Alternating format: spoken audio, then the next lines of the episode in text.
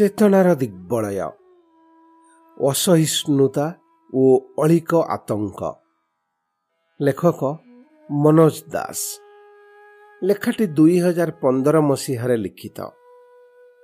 ମୁଁ ପାଠ କରୁଛି ସମୀର ରଞ୍ଜନ ଦାସ। ବହୁଦିନ ତଳେ ଶୁଣିଥିଲି ଏ କୁନି କଥାଟି। ପାଠକମାନେ ବି ଶୁଣିଥାଇ ପାରନ୍ତି ନିର୍ଜନ ପାର୍ବତ୍ୟ ମୂଲକ ଗୁମ୍ଫା ଭିତରେ ବସି ଅରଣ୍ୟ ଭିତରକୁ ଅନାଇଥିଲେ ଜଣେ ଯୋଗୀ। ହଠାତ୍ ସେ ତାଙ୍କ ସୂକ୍ଷ୍ମ ଦୃଷ୍ଟିରେ ଦେଖିଲେ ମହାମାରୀର ଅପଦେବତାଟି ଖୁସ୍ମିଜାଜରେ ଜନପଦ ଆଡ଼େ ଚାଲିଛି। କିହ ମହାଶୟ କୁଆଡ଼େ ଚାଲିଛ? କେଉଁ ମୂଲକର ନରନାରୀଙ୍କ କପାଳ ଫାଟିବ? ଯୋଗୀବର ପ୍ରଶ୍ନ କଲେ। ଅଟକିଗଲା ଅପଦେବତାଟି। ଜୁହାର ଆଜ୍ଞା ଆପଣ ମୋତେ ଦେଖି ପକାଇଲେ ପରା। ହଁ ମୁଁ ଯାଉଛି ନଈ ଆରପାରି ରାଜ୍ୟକୁ। ତେବେ ଆପଣ ବ୍ୟସ୍ତ ହେବେ ନାହିଁ। ମୁଁ ଖାଲି ଦଶଟି ମଣିଷଙ୍କ ଜୀବନ ନେଇ ଫେରିଆସିବି। ଏହା କହି ଅପଦେବତା ନିଜ ବାଟରେ ଚାଲିଗଲା। ଯୋଗୀବରଙ୍କର କେତେକ ଭକ୍ତ ଦୂରଦୂରାନ୍ତରରୁ ଆସି ତାଙ୍କୁ ସାକ୍ଷାତ କରି ଯାଇଥାନ୍ତି। ପ୍ରାୟ ତିନି ମାସ ପରେ ନଈ ସେପାରି ରାଜ୍ୟର ମନ୍ତ୍ରୀ ମହୋଦୟ ଆସି ଯୋଗୀଙ୍କୁ କହିଲେ ମୁଁ ବହୁଦିନ ହେଲା ଆସିପାରି ନାହିଁ।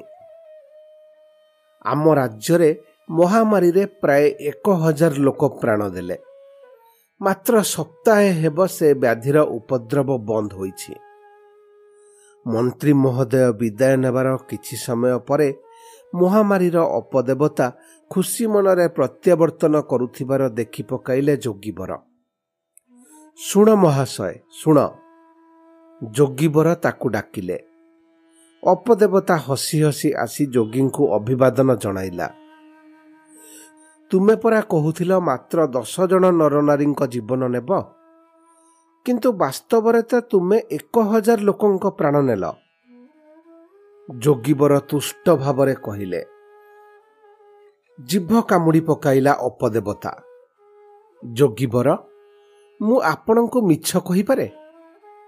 ପ୍ରକୃତରେ ମହାମାରୀ ଯୋଗୁଁ ମାତ୍ର ଦଶଟି ଲୋକ ମଲେ ନଅଶହ ନବେ ଲୋକ ମଲେ ମହାମାରୀର ଆତଙ୍କରେ ଅପଦେବତା ବିଦାୟ ନେଲା।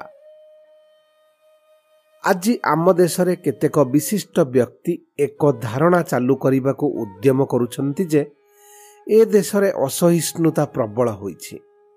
ଗୋଟାଏ ଧର୍ମର ଲୋକେ ଅନ୍ୟ ଧର୍ମର ଲୋକଙ୍କ ପ୍ରତି ଆସ୍ତିକମାନେ ନାସ୍ତିକମାନଙ୍କ ପ୍ରତି ହିଂସାଚାରଣ କରୁଛନ୍ତି। ଯିଏ ଯେଉଁଠାରେ ଅନ୍ୟ ପ୍ରତି ଧର୍ମ ନାମରେ ଅଥବା କୌଣସି ଆଦର୍ଶଗତ ଓ ନୀତିଗତ ବିଦ୍ୱେଷ ଯୋଗୁଁ ହିଂସାଚାରଣ କରୁଛି ତାହା ପ୍ରତି ଆଇନ ବେସାଲିସ୍ ଭାବରେ ପ୍ରଯୁକ୍ତ ହେବା ଚାହିଁ ସେ ବ୍ୟକ୍ତି ବା ସେ ଗୋଷ୍ଠୀ ଦଣ୍ଡିତ ହେବା ଏକାନ୍ତ ଜରୁରୀ କିନ୍ତୁ ତଥ୍ୟଗତ ବିଶ୍ଳେଷଣରୁ ଯାହା ଜଣାପଡ଼ୁଛି ଅତୀତର ଅନ୍ୟ କୌଣସି ଦଶନ୍ଧି ତୁଳନାରେ ଚଳିତ ଦଶନ୍ଧିର ଭାରତବର୍ଷରେ ଅସହିଷ୍ଣୁତାର ଦୃଷ୍ଟାନ୍ତ ଅଧିକ ବୋଲି କଦାଚ କୁହାଯାଇ ନପାରେ ବିଡ଼ମ୍ବନା ହେଲା ଦେଶରେ ଯେତିକି ଅସହିଷ୍ଣୁତା ନାହିଁ ତାହାଠୁ ବହୁତ ଅଧିକ ଅଛି ବୋଲି ପ୍ରଚାର କରି ଲୋକଙ୍କ ଭିତରେ ଅସହିଷ୍ଣୁତାକୁ ଉଦ୍ରେକ କରାଯାଉଛି।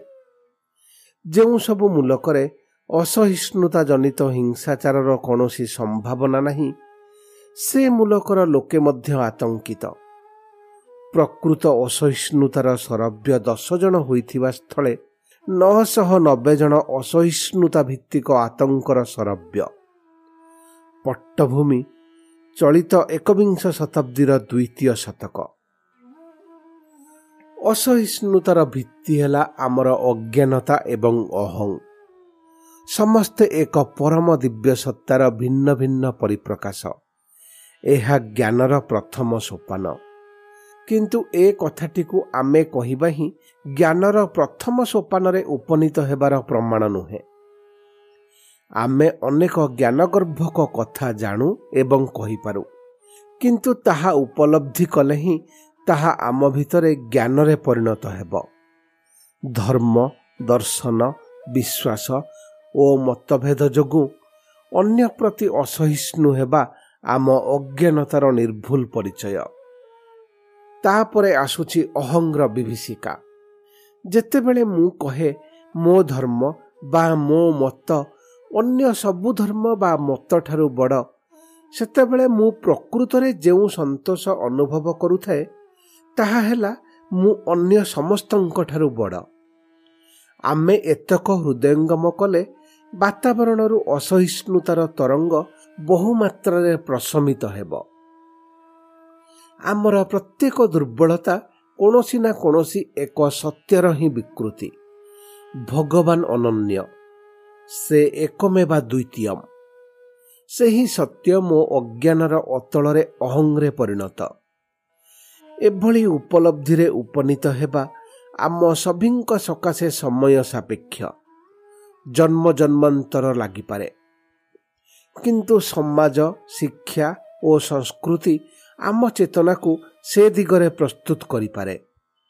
ଭଗବାନ ଏକ। କିନ୍ତୁ ତାଙ୍କ ଅଭିବ୍ୟକ୍ତି ବହୁ। ଭିନ୍ନ ଭିନ୍ନ ଅଭିବ୍ୟକ୍ତି ଭିତରେ ଅସଂହତି ବା ବିରୋଧର କାରଣ ନାହିଁ। ତାହା ସୃଷ୍ଟିର ବୈକଲ୍ୟ ମାତ୍ର।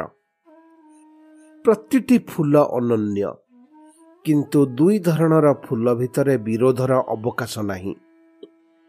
ଏ ସତ୍ୟର ଆକଳନ ହିଁ ଆମକୁ ସାମାଜିକ ସଂହତି ଦିଗରେ ଆଗେଇ ନେବ।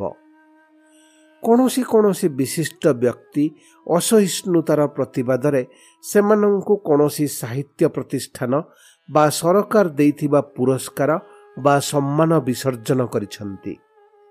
ସେମାନେ ତାହା କରିବା ଦ୍ୱାରା ନିଜ ନିଜ ଅସହିଷ୍ଣୁତାର ପରିଚୟ ଦେଇଛନ୍ତି କି ନାହିଁ ସେ କଥା ସେମାନେ ହିଁ କହିପାରିବେ। କିନ୍ତୁ ଏଭଳି ପ୍ରତିବାଦରେ ଦେଶର ମାନସିକତାରେ ବଦ୍ଧମୂଳ ଜାତିଗତ ମତଗତ ଧର୍ମଗତ ଅସହିଷ୍ଣୁତା ବିଦୂରିତ ହୋଇଯିବ ନାହିଁ। ଉପରୋକ୍ତ ବିଶିଷ୍ଟ ବ୍ୟକ୍ତିବର୍ଗ ଯଦି ଜନସାଧାରଣଙ୍କ ଭିତରେ ଶିବିର ପକାଇ ସେମାନଙ୍କୁ ସେମାନଙ୍କ ନାନାଦି କୁସଂସ୍କାର ଓ ବିଦ୍ୱେଷ ସମ୍ପର୍କରେ ସଜାଗ କରିବାରେ ଆତ୍ମନିୟୋଗ କରନ୍ତେ ତେବେ ଯାଇ ପରିସ୍ଥିତିର ପରିବର୍ତ୍ତନ ଦିଗରେ ସେମାନେ ଅବଦାନ ଦେଇପାରନ୍ତେ। ଏହା କାହାରି ସମାଲୋଚନା ନୁହେଁ। ଆମ ସଭିଙ୍କର ଆତ୍ମସମୀକ୍ଷା ନିମନ୍ତେ ଏକ ଆହ୍ୱାନ। ଚେତନାର ରୂପାନ୍ତର ମାନବ ଜାତିର ମହତ୍ତମ ଭବିତବ୍ୟ।